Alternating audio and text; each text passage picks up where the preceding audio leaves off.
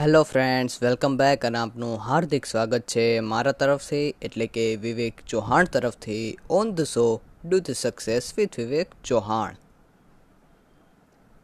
એક ગામમાં એક હીરાનો વેપારી રહેતો હતો. હસતો ખેલતો એનો પરિવાર હતો.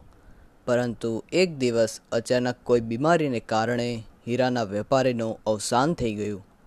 પરિવાર તૂટી ગયો, ઘરનો આધાર ચાલ્યો ગયો. એક સમય એવો પણ આવ્યો કે ઘરમાં ખાવાના પણ ફાફા પડવા લાગ્યા. એક દિવસ એની પત્નીએ પોતાના પુત્રને પોતાનો છેલ્લો હીરાનો હાર આપીને કહ્યું, બેટા, આ હાર લઈને જા અને કાકાને કહેજે કે આ હારને વેચી દે. અમારે રૂપિયાની જરૂર છે.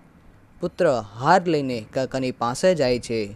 કાકા એ હારને સારી રીતે જોઈ અને પરખે છે અને કહે છે, બેટા, માને કહેજે કે અત્યારે બજારમાં થોડીક મંદી છે, એટલે આ હારના સારા એવા પૈસા નહીં આવે.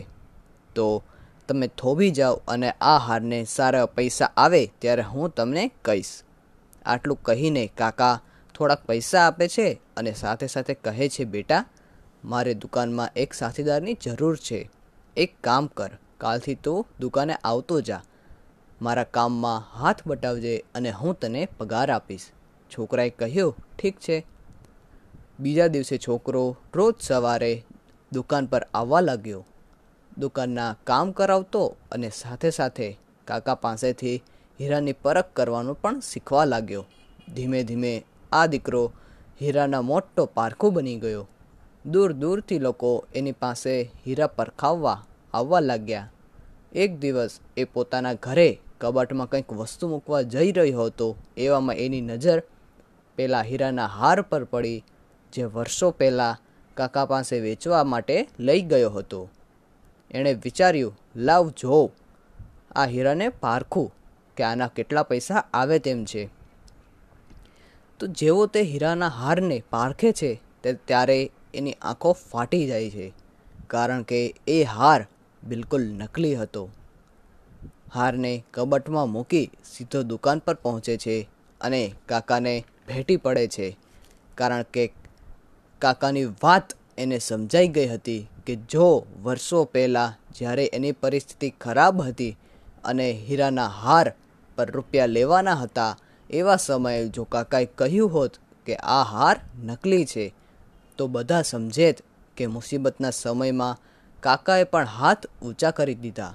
પરંતુ આજે જ્યારે પોતાને જ જ્ઞાન થયું છે, ત્યારે તેને ખબર પડી કે હાર સાચે જ નકલી છે, ત્યારે દીકરાની આંખોમાં આંસુ આવવા લાગ્યા અને કાકાને દિલથી ધન્યવાદ કરે છે, કારણ કે તેના કાકા એ મુસીબતના સમયમાં ના ફક્ત તેનો હાથ છોડ્યો પણ સાથે સાથે એના પગ પર ઊભું રહેવાનો એટલે તેનું ભવિષ્ય તેને ઉજ્જવળ બનાવી દીધું.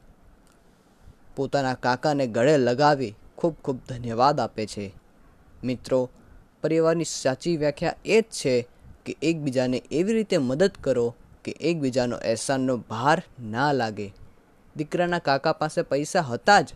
એ ધારે જ તો તેને ખાવા પીવા માટે એની મદદ કરી શકે પરંતુ એવું ના કરતા એણે દીકરાને આત્મનિર્ભર બનાવવાનું શીખવ્યું, જેથી એના પર કોઈનો અહેસાનનો ભાર ના લાગે. મિત્રો, આના વિશે તમારે શું કહેવું છે તે મને જરૂર જણાવજો. Okay friends by